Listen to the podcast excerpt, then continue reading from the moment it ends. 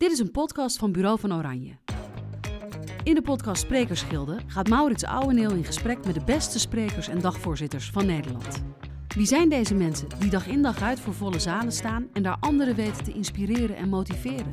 En wat heeft hen ooit geïnspireerd om dit te gaan doen?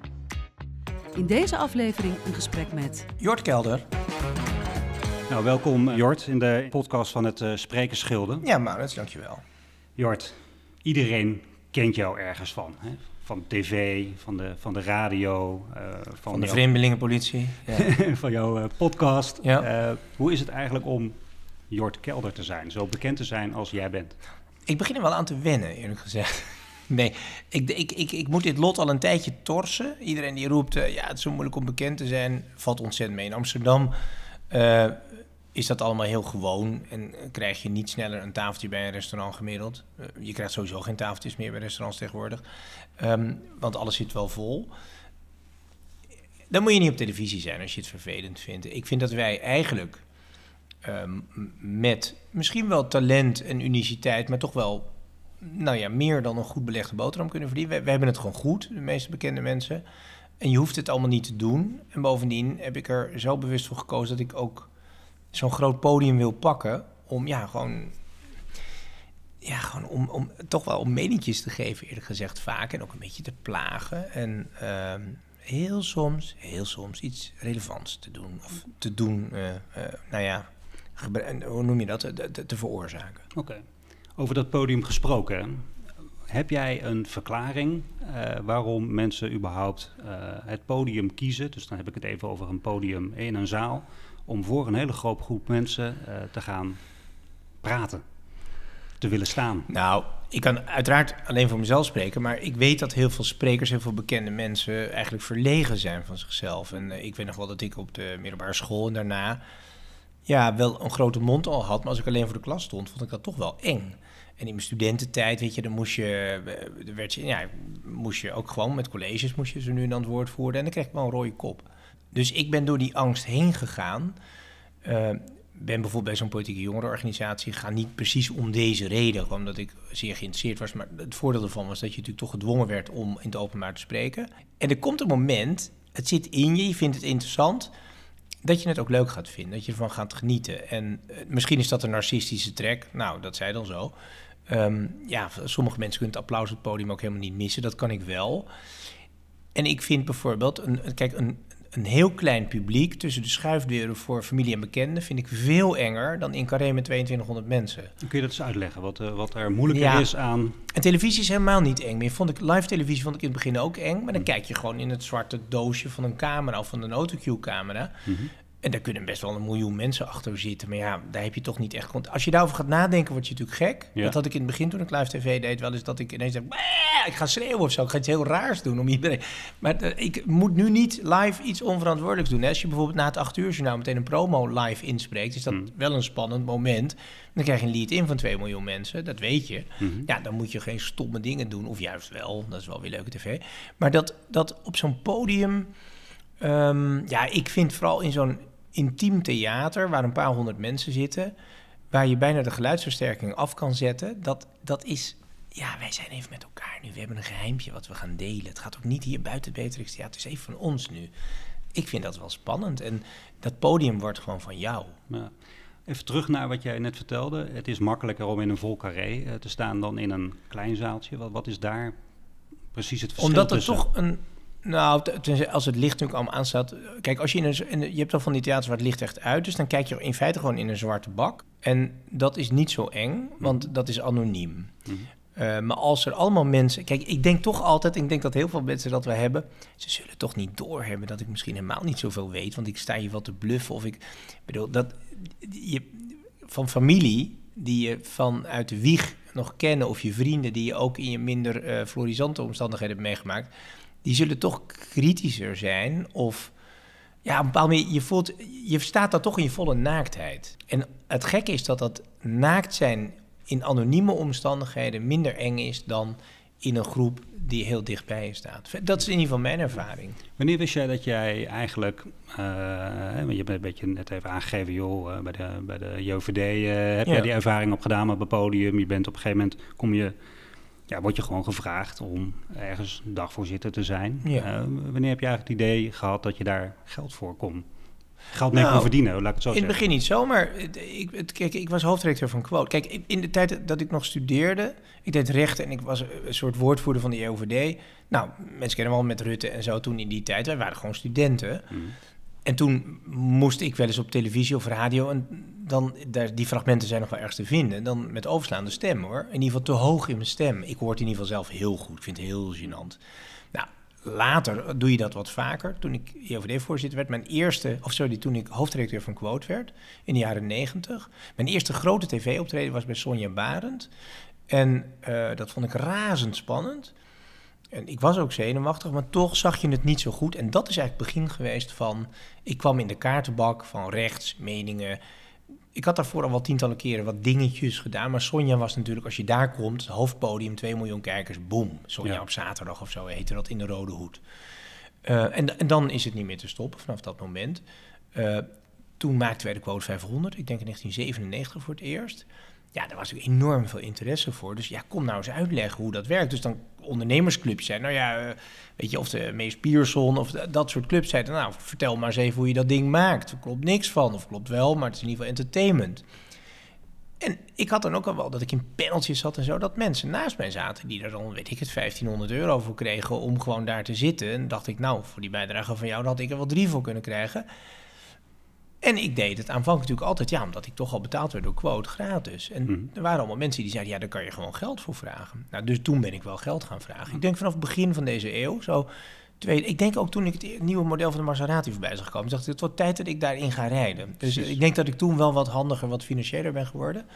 En uit die, die, zeg maar, die speeches van hoe hou je de quote 500, hoe word je rijk, wat volgens mij best wel cabareteske eh, eh, vertoning was. Heel vaak voor de Rabobank gedaan, herinner ik mij. Maar ook wel voor andere clubs. Ik- denk wel honderd keer, misschien wel meer. Ehm, eh, ja, daar komt dan langzaam maar zeker dagvoorzitterschap ook uit voort. Ja. Daar moet ik wel van zeggen, dat kon ik toch niet zo goed in het begin. Nee. Nee? Dagvoorzitterschap is toch heel moeilijk. Want Dus eigenlijk nu wel jouw grootste kwaliteit. Want je vertelt, ik ben eigenlijk eh, begonnen als spreker.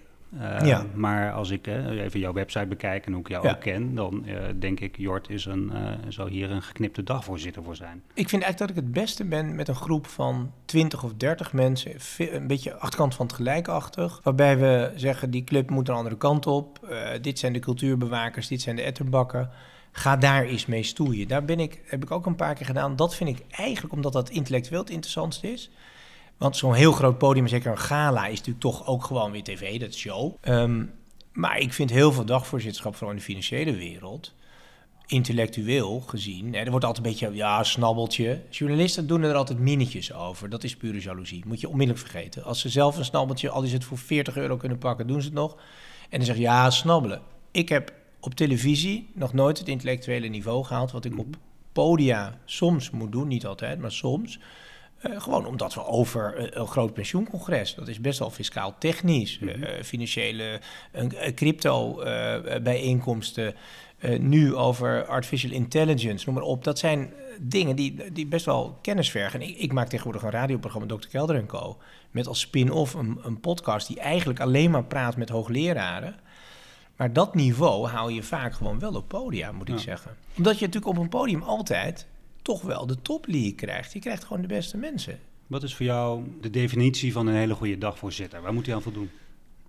Eén, hij moet weten waar het over gaat. Twee, hij moet tempo houden. Er moet gelachen worden. Ik vind dat er altijd eh, ontspanning moet zijn, snelheid moet zijn. Ik ren veel met die microfoon de zaal in. Dat vind ik leuk. De ervaring dan, ja, sommige mensen zijn een beetje bang. Maar je moet ook aanvoelen, dat voelde ik vroeger niet. Wie, bij wie kan je het wel maken en bij wie niet. Voor- mij was toch het begin ook die podia van die grote zalen. Zo'n Beatrix of wat dan ook, zo'n duizend man voor je toch een beetje fluiten in het donker. En dan, dan vluchtte ik soms in cynisme, in foute grap, in net niet kunnen. Dus het is, je moet wel Jort Kelder doen in de zin van de grens opzoeken, maar je moet er niet altijd overheen. En nooit mensen persoonlijk eh, pijn doen. Dus dat heb ik wel eens gedaan hoor. Er zijn wel voorbeelden van dat ik dacht, oei, dat had ik misschien niet. Ik heb een keer een vrouw gehad die, ja, dat is wel een grappig voorval, die ja, die, wa- die was een beetje, die, die wilde het podium op, die wilde iets komen zeggen. Die klom dat podium op, dat ging nogal moeizaam, maar die had nog een dikke buik. En toen zei ik, hoeveel weken nog? Ik dacht dat ze zwanger Ik dacht werkelijk dat ze zwanger was. En mensen gaf mij een klap. Dus eh, ja, dat, dat kon je dan niet maken. Dat, dat vind ik eerlijk gezegd, dat zou ik morgen weer willen. Dat vind ik nog wel geestig. Dat was ook niet de kwade trouw zo. Maar mensen die, weet je, die voelt dat ze trillen en overslaan, zijn vooral jonge mensen, die moet je een beetje heen laten. Ja, vind Ja, ik hoor. ja. Je hebt het vaak... De bazen mag je wel pakken, altijd. Altijd. Ja, Ja, daar hebben we het zo even voor. over. Jij Ja. hebt het altijd over eh, een kunstje doen. Is het een kunstje? Nou, ik vind wel, want ik, ik vind dat ik er nu ontzettend veel beter in ben. Dus ook leeftijd, ervaring, empathie dan twintig jaar geleden en dan tien jaar geleden. Dus daar groei je toch wel in. Je hebt zoveel meegemaakt. Je hebt ook parate kennis. Je kent veel mensen, dus je kan op veel terugvallen. Ja, dat is eigenlijk ongrijpbaar, maar dat is gewoon wat langer meelopen op deze planeet. Dus ervaring telt zeker. Maar frisheid, en ik ben altijd, ik probeer altijd wel het jongetje te blijven dat ik was. En de, de, de brutaliteit. Kijk, ik zit nu bij op één, ik krijg altijd kritiek dat is zo'n zwakke, eh, middelmatige show. En ik kan onmogelijk dat met iedereen oneens zijn, want het is natuurlijk een, een soort mainstream ding.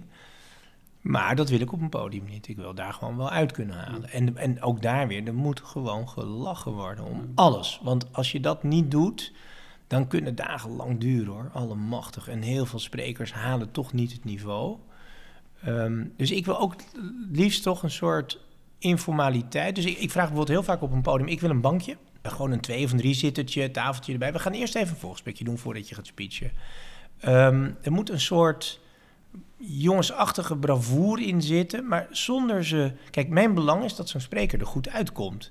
Dus als ik iemand moet aankondigen, ga ik niet alleen maar zeggen... "Ah, dames en heren, hier is eh, eh, directeur dat en dat. dat is dus zeg, kom even zitten. Ga Waar ben je geboren? Waar kom je vandaan? Wat, wat, wat makes you tick? Weet je, dat soort...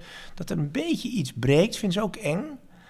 Maar ja, anders vind ik het ook zonde. Ik ben best wel duur. Dan zit je daar 7000 euro te kosten voor eh, het aankondigen van de sprekend afkondigen. Ja, hallo. Dat vind ik ook niet leuk dan. Ik verveel me. Even naar dat voorbereiden van die mensen. Hè. Dat, eh, Ja. dat is iets wat jij eh, doet. Je hebt het al zo vaak gedaan. Hè. Dan komt er een CEO, dan komt er een politicus, dan komt er Ja. wie dan ook maar wordt gevraagd dat jij moet interviewen. Ja.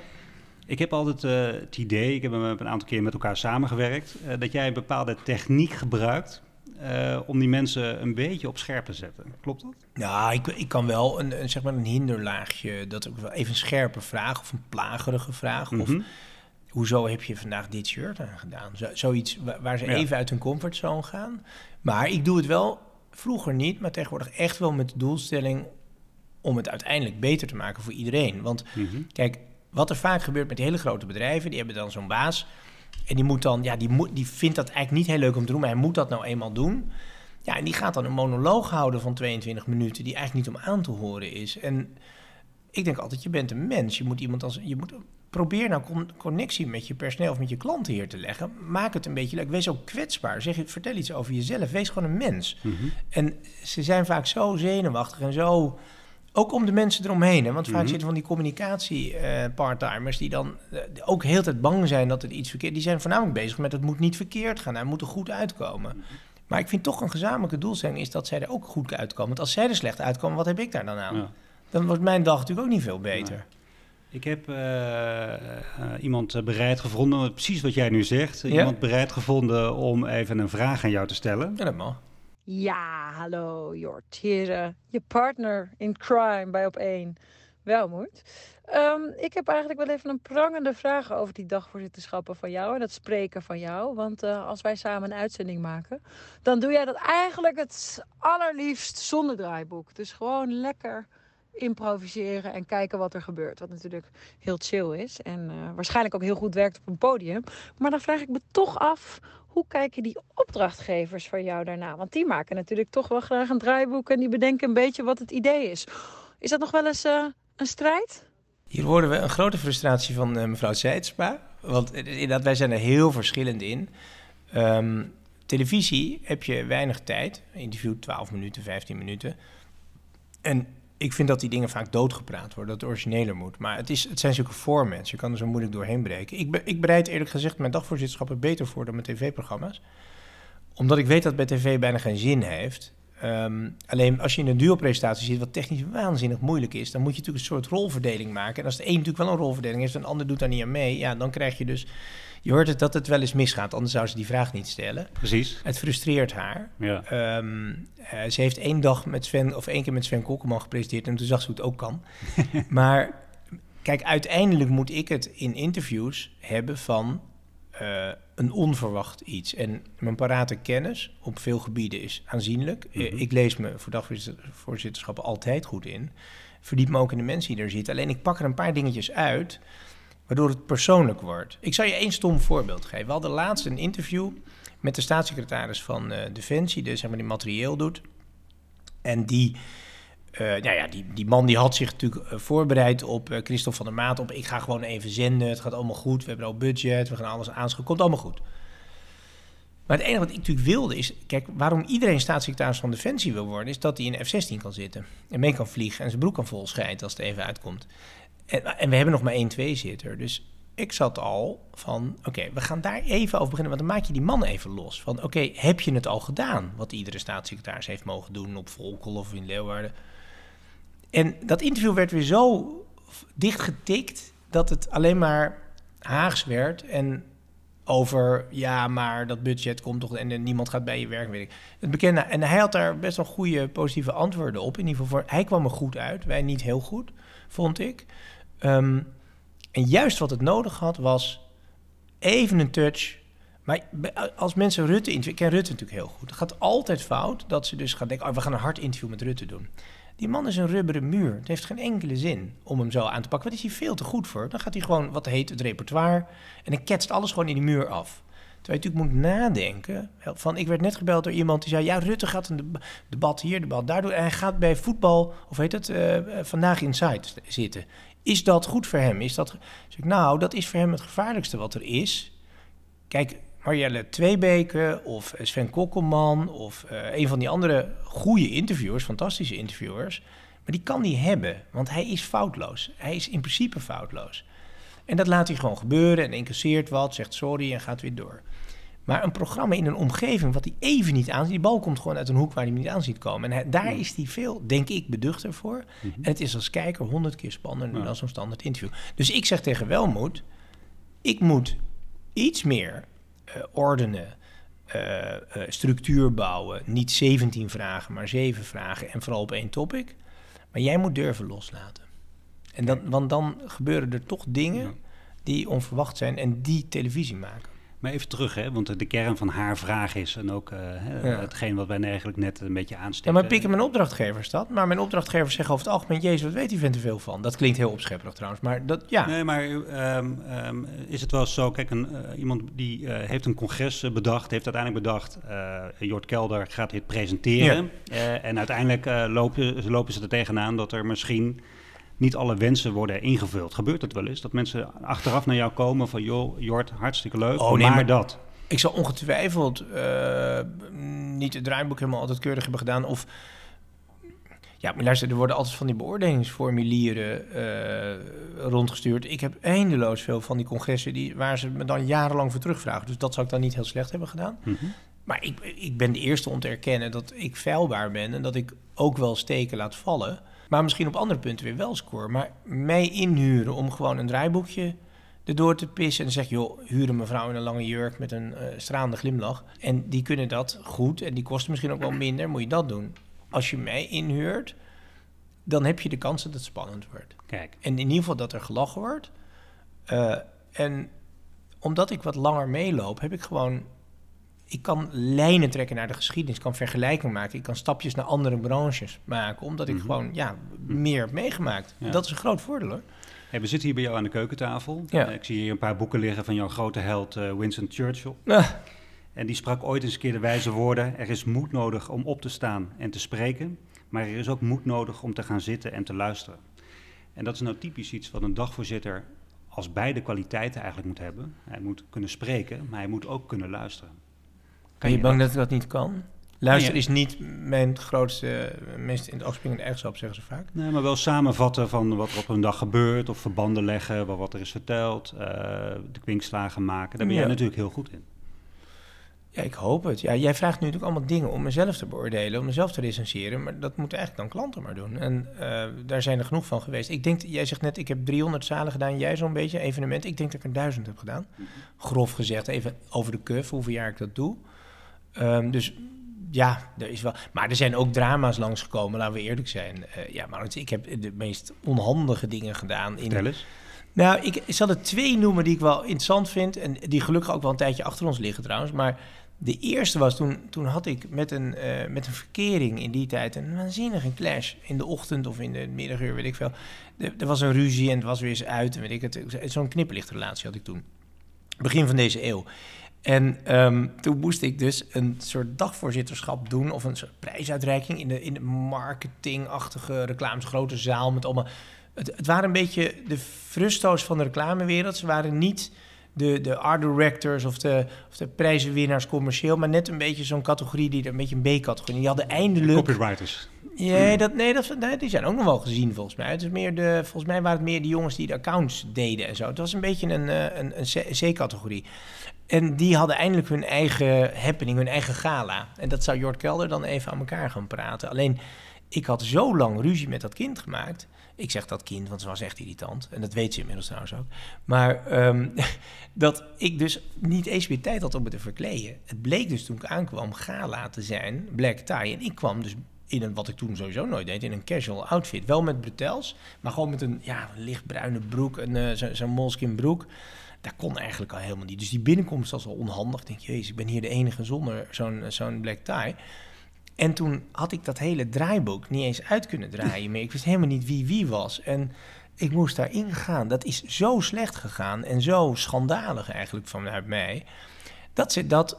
Uh, het zijn allemaal vergaderingen daarna geweest. Ze waren echt onthutst. En ik geloof ook niet dat er een rekening verstuurd is hoor. En dat, dat was gelukkig was ik toen nog niet zo heel duur. Maar, uh, en terecht trouwens toen hebben ze dat gewoon dat gala. Het is ook de laatste keer geweest. Het is ook meteen gestopt. je bent niet meer teruggevraagd, want dat was nee, mijn maar, volgende vraag. Ben je teruggevraagd? Nee, nee, want het hele gala is nooit meer geweest. En ik ben ook, en die kan ik wel onthullen. Dat, dat zullen de, trouwens de deelnemers dan toen ook wel hebben gehad. Maar dat zegt ook iets over organisatie dan meteen ik moest een keer, de, ik denk de eerste keer die Design Awards in Eindhoven, die hele grote lichtfabriek, weet je, die, van dat oude Philips gebouw. Gigantisch ding van 100 bij 100 of zo. En hadden ze bedacht, ja, we gaan, eh, weet je wel, een paraplu ontworpen, prijs uitreiken. Dan was, hadden ze een, een draaiend, gewoon een, een centraal podium, dat draaide rond. En iedereen zat aan een lange tafel te eten, want dat is altijd een drama. Dan zitten ze te eten en te drinken. Maar dan hebben ze natuurlijk geen aandacht voor het podium. Waar staat dat? Oh ja, dat podium daar, weet je wel. En als zij al de prijs hebben gehad, nu gaat mijn kat over je toetsenbord lopen. Carlos, kom maar. Hier, kom maar vriend. En je zit, nou ja, oké, dat is mijn kat. Ben je allergisch of niet? Hij loopt echt over je toetsenbord. Ik hou veilige afstand. Nou, ja, ja nee, ga maar, dikke. Um, ja, dat is mijn Britse korthaar, sorry voor de luisteraar. Maar um, dat, ja, dat, dat was zo'n kakofonie aan geluid. Dat is vaak ook geluid is. Er wordt vaak door evenementenorganisaties bezuinigd op geluid, op audio. Doe dat niet, want sommige ruimtes hebben het zo vreselijk nodig. Ja. En dus je krijgt mensen op het podium die je op 50 meter afstand wel kunnen horen, maar op 50 centimeter dus niet. In zo'n soort fietsenkom zit je dan. En dat draaide rond en het was zo verwarrend dat, ja, weet je, dan kun je... En op een gegeven moment ga ik dan roepen... Koppen dicht! Ik heb het laatst weer gehad in een, uh, met een scheepvaart, uh, met een nautisch gala in het uh, Okura. Daar waren ze niet tevreden over mij. En ik snap ze wel. Ja, die zetten duizend mensen aan een tafel, 600 mensen aan een tafel neer. Iedereen gaat kabaal maken. En dan willen ze dat ik voor de gedeputeerde of de minister aandacht vraag. Terwijl iedereen doorlult als dagvoorzitter kan je dat bij niet goed doen. Er zijn twee methodes die je kan doen. Mhm. Dat gaat nou over techniek. Mhm. Of je laat een hele lange stilte vallen. Je staat op het podium. Je zorgt dat het geluid gaat dempen, het licht gaat dempen of juist aangaat. Maar dat er, hè, dat er aandacht komt, dat kan mislukken. Dan is het alternatief praten, harder praten, het woord nemen of iemand. Dan moet je shocken. Maar gewoon daar gaan staan en over het geluid heen, dat, dat gaat niet. Nee, dat gaat niet. Ja, maar vind ik wel, ben jij eh, wel iemand Ik voel me dan heel schuldig, maar ja. ik denk ook, jongens, hoe had ik dat dan kunnen doen? Dat kan bijna niet. Nu, nu ken ik natuurlijk best wel veel sprekers en uh, ken ik veel websites van, uh, van sprekers. Uh, maar ik ken eigenlijk maar één website waar nog wat waarschuwingen staan voordat je de, de, de, de spreker van dienst inhuurt. Dat ben jij, Jort. Je hebt op jouw website een heel duidelijk document eigenlijk een staan. Een zeven puntenplan. De, de, de, de, zeven geboden van Jort, mogen we het zo even noemen. Ja, en uh, daar wou ik eigenlijk even een paar met jou uh, even wat doorlopen. Je hebt het net even over techniek. Dat is wel iets wat gewoon belangrijk is. Hè? Je ja, dat zeggen, kost gewoon geld. Ja. ja. En dan moet je gewoon, als jij de beste sprekers van het land inhuurt... vind je ook belangrijk dat er gewoon goede techniek is geregeld. en daar is gedacht over. En ga nooit naar de beurs van Berlage. Je hebt ook plekken waar je nooit heen moet. Ik ken er nog een paar, een klerengeluid daar. Ja. Laten we eens eventjes uh, hebben over punt 1 op die uh, zeven geboden. Uh, daar staat heel duidelijk geen bureautjes, graag. Nou, dat gaat eigenlijk over Speakers Academy. Ehm, die, die waren volgens mij zo, nou niet misschien gemonopolist, maar die heel groot. Maar wat doen die bureaus? Kijk, die boeken iemand. Ze zeggen, ja, wij hebben exclusief alle grote sprekers. Die pakken 20, 30 procent, zeg maar, de prijs wordt erop gegooid. Ik weet niet hoeveel het precies is. En dat vind ik allemaal prima als ze er wat voor doen, maar ze doen niks. Dan, mm dan, ze boeken, ze pakken het geld en ze rennen weg. En, mhm. eh, en wat er dan gebeurt is, ja, dan wordt voor die sprekers is dat leuk, want de dag na het optreden is het geld op je rekening. Dus daarom denk ik, oh, dat is keurig, want dat gebeurt natuurlijk niet altijd. Sommige bedrijven hebben zes maanden betalingstermijnen of zo, dat gebeurt.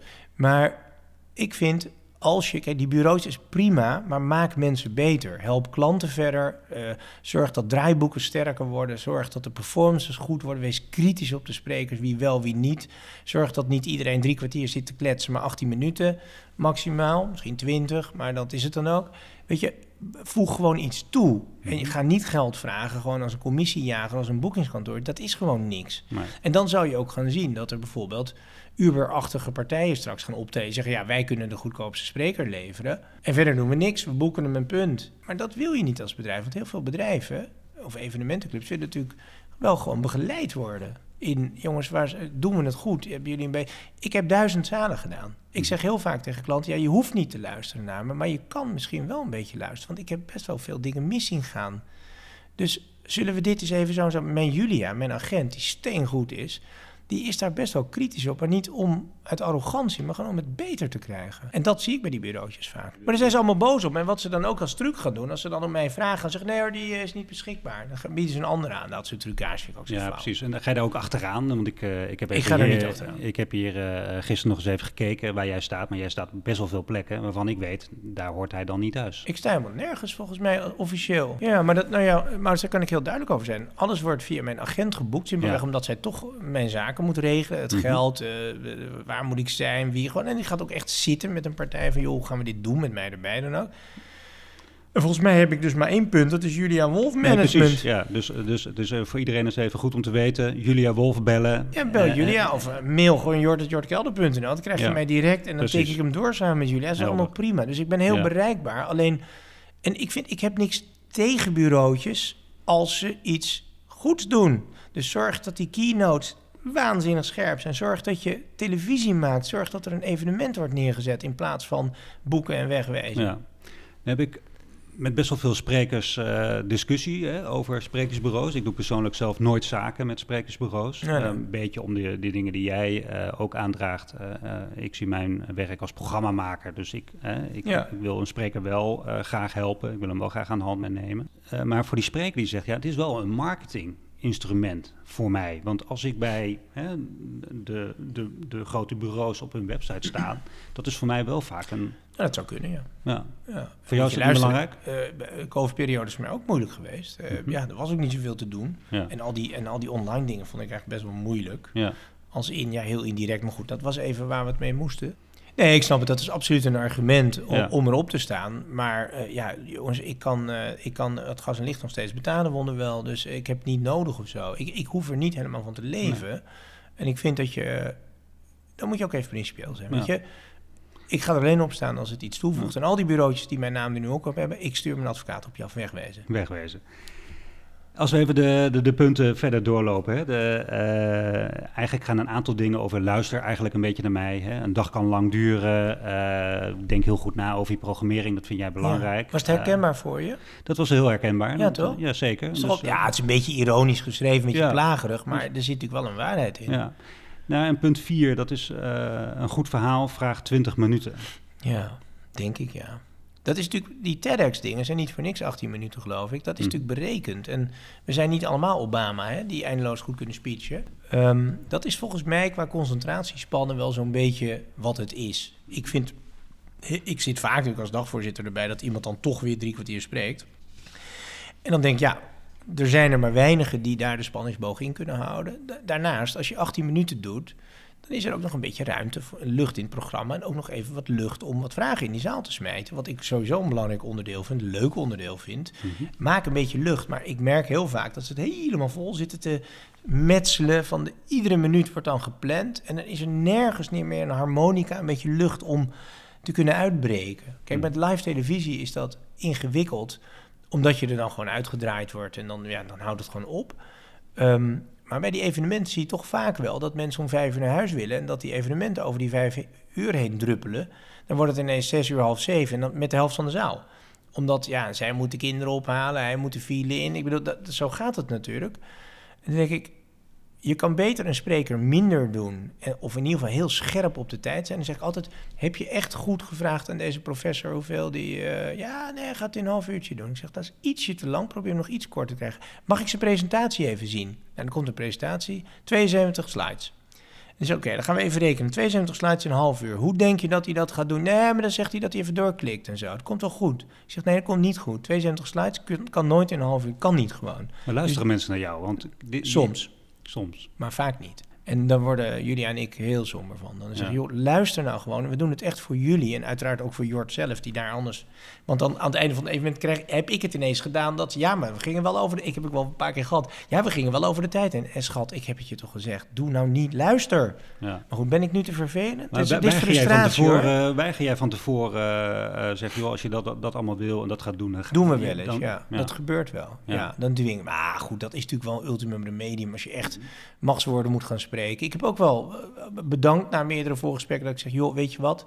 Jullie zijn zo dwingend hoe je het wil en ik vind niet dat je het goed wil. Eh, Hmm. Ik bedank voor het genoegen. Ja, wat vind Ze jij zijn van- heel verbouwereerd. Hm. Heel wat, vind jij het belangrijkste dat mensen, als jij uiteindelijk ergens dagvoorzitter bent, dat mensen na afloop ervan vinden? Ehm, eerlijkheid, informatie. Ik vind toch, uiteindelijk is mijn taak om te zorgen dat die mensen daar niet alleen als klapvee zitten en alleen maar als willoos voorwerpen voor de directie of welke club dan ook.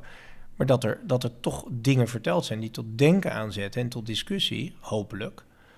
Ehm, ja, dat gebeurt denk ik wel vaak. Ja, het feit dat ik voor die grote eh, jaarcongressen heel vaak teruggevraagd ben, betekent dat ik dat best wel kan, denk ik.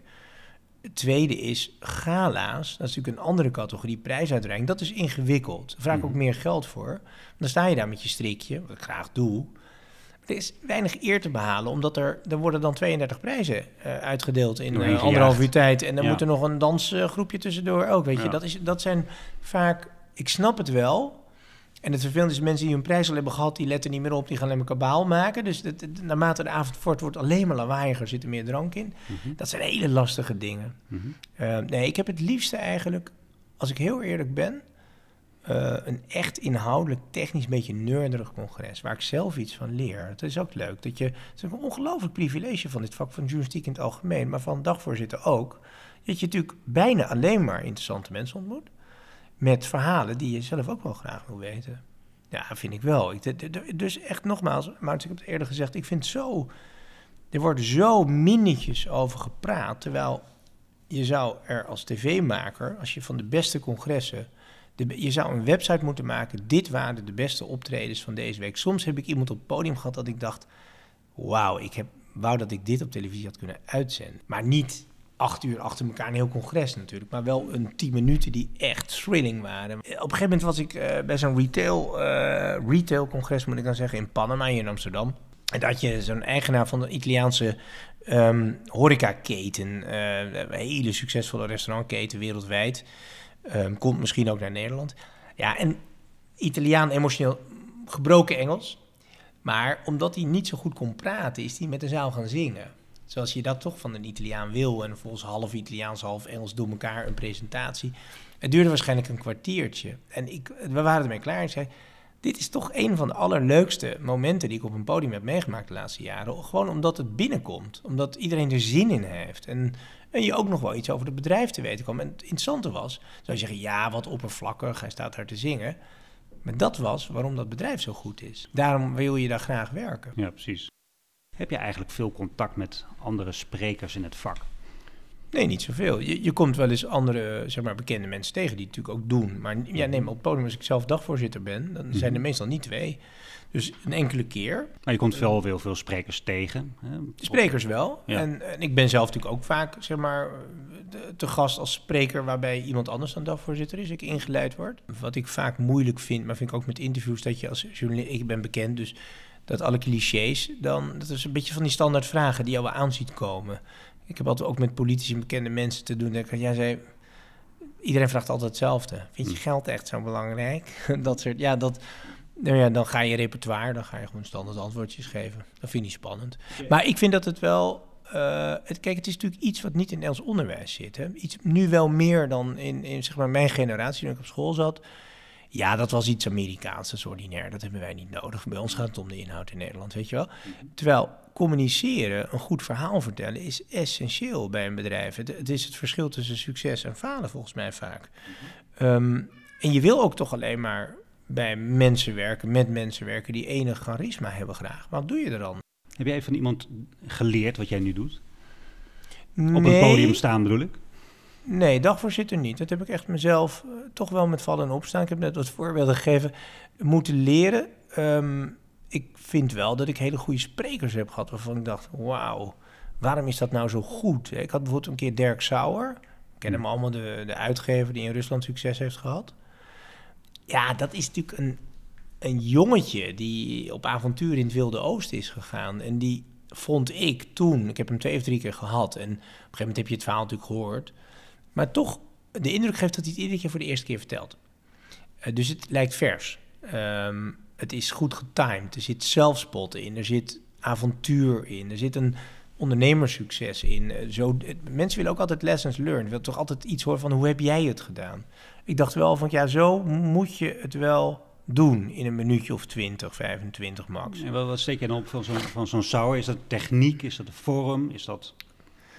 Ik denk ook de lust om het te vertellen, om het te delen met mensen. Om mhm. het gewoon ook, en ook educatief hè, voor studenten. Gewoon, ik word wel eens gevraagd voor studentenzalen um, om dan iets te vertellen over hoe ik het gedaan heb. Dan vinden nou, je hebt dan carrière gemaakt. Dan zeg ik altijd, ik heb helemaal geen carrière gemaakt. Maar dan probeer ik altijd wel op tafel in kleermakers zitten, het informeel te maken en gewoon ik ben niet meneer Kelder. We gaan nu gewoon, ik ben Jort. En probeer te vertellen hoe ik. En ook mijn twijfels, wat helemaal niet zo goed ging. Want iedereen denkt dan maar ja, maar jij rijdt in een dure auto en je woont in groot. Dus je, hebt dat al. Dus die kinderen van 18 of mensen van 2, 3, 4, 25 zijn best wel simpel in dat soort logica, wat succes is. Maar er zijn toch heel weinig mensen bij wie het zomaar allemaal eens aankomen waaien. Ik heb er ook gewoon voor moeten Ben je open over wat, wat, je, wat je moeilijk vindt? Dat je... Ja, want ik vind, voor in mijn vak op dit moment is het moeilijkste om wezenlijke inhoud te bereiken. Dus hmm. ik, ik doe de podcasten, eh, waar wel één podcast wel echt wel inhoud in zit. Uh, Snopcast uiteraard. Maar ehm, nee, voor televisie op dit moment, bijvoorbeeld om een grote documentaire te maken, om echt inhoud, dat is in de televisiejournalistiek nog niet zo makkelijk, vind ik. Omdat het broadcast is, dus voor groot publiek. Terwijl mijn interesse is natuurlijk toch wel iets diepgravender. Ja, moet misschien een ander medium gaan zoeken. Dat gaan we zien. Kat wil eten, krijgt hij altijd kopjes. Nog een kwartier, vriend, dan zijn we klaar. Ophouden jij.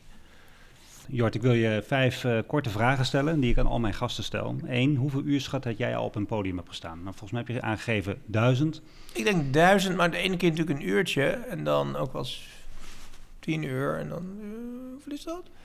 Nou, zullen we zeggen 3000 uur of zo? Wat is volgens jou de mooiste zaal van Nederland? Ja, ik vind Carré wel de mooiste zaal, omdat die, die balkons zo hoog zijn. Uh, ik vind ook de Leidse Schouwburg heel mooi, omdat er intimiteit in zit. Dus die Schouwburgen zijn goed hoor. Ja, ik heb natuurlijk heel vaak voor die grote congressen staan in die enorme hallen in de vanellenfabrieken en dat soort dingen. Dat vind ik altijd wel moeilijk. Dat, zijn enorm, dat ziet er wel mooi uit architectonisch. Dus noteer het, uh, het carré, noteer ik. Ja, nou ja, goed, dat is ook een beetje een cliché. Ik denk dat ik Leidse Schouwburg mooier vind. Dus niet mooier in zijn grandeur, want hij is natuurlijk veel kleiner omdat je het balkon bijna kan aanraken. Dat het bijna, je, zit, je ziet je gasten, je, kan, je maakt contact. Wat is het grootste publiek voor, waar, voor jij hebt opgetreden? Dat was voor zo'n ING-happening in Ahoy. Ik geloof met 8000 mensen, 9000 mensen. Business Boost, denk ik? Ja, dat was die Business Boost. Dat vond ik eng. Ja. Omdat het probleem als je zo'n hele grote zaal, een stadion krijgt eigenlijk, dan de subtiliteit is weg. Dus je moet dan met zo'n headset alles wat je uh, doet uh, galm door. Dus je kan niet een kleine bonmot. Ik ben nog wel van de bijzin en het, het, het ironische grapje. Maar dat soort kleine gebaren, dat werkt niet op zo'n enorme podium. Het En- podium is daar ook rond. Eh, Ja. eh, Even, even een stapje. die sche- En die het gaat ook volgens mij omhoog met een soort telescoopconstructie. En dat vond ik niet makkelijk. En dan vluchtte ik wel weer in een, een, een fout grapje hier of daar. Omdat je, je moet, je, je, je kan wel zien aan me, dan gaan mijn aderen in mijn, eh, in mijn uit concentratie eh, in mijn nek gaan dan zwellen. En als je dan s'avonds thuis komt, dan heb je van dat, van dat angstzweet in je oksels. Dat Mm. je kunt als een, als een optreden zwaar is geweest. En ik, volgens mij is het helemaal niet slecht gegaan, daar ging het niet om. Maar het is gewoon moeilijk om dat goed te doen. Als spreker, hè. Kijk, ik denk als je er zingt dat het anders is, want dan zing je gewoon. Ja. Maar als je moet spreken, moet je ook... Je kan niet iemand schreeuwend interviewen. Dat gaat niet. Dus Nee. die intimiteit is er niet. Het is best wel raar om in een voetbalstadion feitelijk... of een tennisstadion... met twee mensen op een stoeltje te zitten zo op deze afstand. Dat, dat, eigenlijk klopt dat niet helemaal. Want dat is eigenlijk een tv-setting waar je intimiteit creëert. En dan ga je zo, gaan wij hier zitten met 9000 mensen om ons heen. Ja, maar het is geen show ballet. Het is geen grote vloer Nee. waar je een kunstje, een dingetje doet. En ik heb ook wel eens een keer in, eh, nou de jaarbeurs ook wel, met eh 4.000, 5.000 Hm. mensen. Zo'n heel breed podium van wel 50 meter breed, met zo'n enorme wand. Volgens mij was dat van Exact, eh, zo'n grote software jongens, meen ik. Ehm, en met Max Verstappen en zo, dat is ook wel leuk. Dat vind ik toch ook wel mooi. Als jij nou niet beschikbaar bent, wie raad je dan aan? Nou, ik zei, op mijn website staat een grapje. Als je een echt een goede interview wil hebben die ook nog goedkoop is, moet je Sven Kokkelman aanklikken. Ik geloof dat ik met zijn hoofd onder mijn arm ook op mijn site sta. Doet u ons Ehm, een eh, Sven Kokkelmannetje staat er Ja, volgens ja. mij. Ja. Ja, nee, ik ben niet al te, eh, laten we zeggen, lovend over mezelf. Dat moet ik ook niet zijn. Eh, Je moet, kijk, iedereen weet wel ongeveer wie ik ben. Nou ja, althans, ik heb een bepaald imago. Als je eh, alleen maar mee wil kwebbelen en eh, gewoon braaf een draaiboek wil afwerken, dan moet je mij niet nemen. En Dus ik, dat, ik wil echt wel ook iets kunnen doen. Ik wil ook wel er wat van kunnen maken, op mijn manier. En ik denk dat dat meestal wel goed gaat. Wat ik ook leuk vind om te doen, is bijvoorbeeld al die pitches. Ik heb door Dragon's Den heel veel van die, eh, van die eh, jonge ondernemers die een idee hebben. Zo, dat vind ik ook leuk. Maar dat is informeel. Dat Ja. doe je voor een paar honderd mensen. Hey, bij de borrel, wat, wat is de vraag die het meest aan jou wordt gesteld? Ehm, ja, mensen gaan altijd beginnen over... is het niet heel moeilijk om bekend te zijn? Dat vind ik altijd onzin. Er gebeurt altijd wel iets op het podium... waar dan iets over ja, gevraagd wordt... of ik even een, een grapje heb uitgehaald. Maar ik geloof over het algemeen... misschien hoor je andere dingen... dat ik het wel aardig doe, die dingen. Dus dat, ik krijg echt over het algemeen heel aardige mensen. Nou, wel wezen, er zijn zelden mensen... Die, ik heb mensen die echt boos op je zijn. Dat gebeurt misschien ook wel eens hoor. Eh, maar die komen niet direct naar je toe. Dus nee, over het algemeen komen alleen de mensen die iets van je willen. En vrouwen die je visitekaartjes in je eh, tas stoppen en zo. Dat vind ik ook wel grappig. Ja, maar dat gebeurt dus? Dat gebeurt wel, ja zeker. En ja, wel wat minder de laatste tijd. Ik maak me toch zorgen. nee, maar... ehm, Het is net corona geweest, hè? Alles moet misschien weer een beetje opstarten. ja, Dus, eh, nou, ik vind dat die borrels zijn soms ook wat plecht... Maar, of hoe noem je dat? Plichtmatig. Dat, eh, ja, er wordt gewoon even nog een borrel gedronken. De helft eh, zijpt op. Dat mag wel wat wilder allemaal. ja. Blijf je altijd hangen? Ja, ik, ik vind, nou ja, het is eigenlijk echt, ik heb wel eens, zeker in die tijd dat ik veel bij de Wereldrijd door zat, kwam het altijd heel krap tegen elkaar. Dan moest ik door naar de wereld. Dat kon Mhm. gewoon niet helpen. Mhm. Maar ja, ik vind het altijd wel heel onaardig om meteen weg te rijden. Maar ik ga ook niet eindeloos veel zitten zuipen. Nou, dat kan niet. Heb jij nog dingen die... eh, je hebt al zoveel dingen eigenlijk gedaan. je beschrijft even waar je allemaal bent eh, geweest, wat je mooi vindt. Zijn er eigenlijk nog dingen die jij eigenlijk het Wil. Die je nog wil? Ja, die op jouw Nou, ik, staan. ik kan eindeloos veel dingen eh, zeggen. Eén, ik denk dat ik toneel ga doen. Toch? En ik denk dat ik nu me weer ga richten op presentaties. Ik wil eigenlijk vanuit mijn radioprogramma Dr. Kelder en Co. een soort tegenraadse show gaan houden. Waarbij de, de titel wordt, die weet ik al, Dr. Kelder weet het beter. Omdat er ontzettend veel onzin beweerd wordt. Bijvoorbeeld de vermogensongelijkheid in Nederland, die, zou, die kloof die zou groeien, is niet waar. Het is gewoon een aantalbare onzin. En ik vind dat soort algemeen overgenomen kletspraat, eh, dat moet gewoon weerlegd worden. En dat vanuit wetenschap. En dat uiteraard op mijn wat plagerige, polemische manier. Ja, wat is het maar- podium dan? Radio, toneel? eh? Nee, dat, dat, nee, maar dat wordt gewoon een ik. Maar Ja. ik denk dat ik een soort geldshow toneel ga. Een, eh, een, een, een toneelvoorstelling. Ik ga echt theater, of theater, niet toneel, theater maken, denk ik. Daar ben ik over in gesprek, wanneer we dat gaan doen. Dat duurt zeker nog een jaar, denk ik. Dat vind ik leuk. En ja, moet luisteren, in mijn vak, de laatste documentaire die ik heb gemaakt was vierdelig, van oud geld de dingen die niet voorbij gaan. waar zeker wat de lieren betreft verstilling, uh, zeker verdriet uh, in zat. Um, daar verlang ik naar terug. Ik ben ook wel een melancholieke geest, dus ik wil ook wel mooie dingen maken die, die, die een zekere traagheid hebben. Ik, ik zit nu de laatste twee jaar, door op één, wat ik op zich heel leuk vind om te doen, zit ik in dat, in dat, dat hele harde nieuws. Het is eerst de hele tijd COVID, dan is het de hele tijd oorlog. Nou, het is zo'n lelijke wereld dat ik heb ook behoefte aan zachtheid, aan, uh, aan lieve dingen. Dat klinkt een beetje stom, dat klinkt een beetje onkelder, dat snap ik. Maar alleen maar die rauwe wereld van al die mensen die de hele tijd maar boos op elkaar zijn, dat is mij toch te beperkt. Daar ben ik toch te romantisch voor ingesteld. Ja. Hey, die dagvoorzitterschap, hè? stel je nou voor dat jij besluit, ik ga dat niet meer doen. Wat, wat, wat gaan we dan, wat gaat Nederland dan missen? Nou, de beste dagvoorzitter van Nederland lijkt mij. Kijk. Dat zou denk ik een groot verlies zijn. Nee, ik denk dat ik voor sommige dingen heel goed ben. En er zijn ook andere uh, dagen waar je mij niet voor zou moeten vragen, denk ik. Maar meen je het, wat je zei, de, de beste dagvoorzitter van Nederland? Nou, ik denk dat ik... Nou, de beste, dat weet ik niet. Want ik heb die ander natuurlijk nooit zien optreden. Maar ik hoor wel eens wat... Ik denk dat ik wel een van de betere ben, ja. Dat, denk, dat durf ik wel te beweren. Ja. Jawel, anders was je hier ook niet gekomen, hoop ik. Jord, ik heb nog één vraag. Ja? Wat is de belangrijkste les die jij hebt geleerd? Soms even je mond houden. Dankjewel. Dit was een podcast van Bureau van Oranje.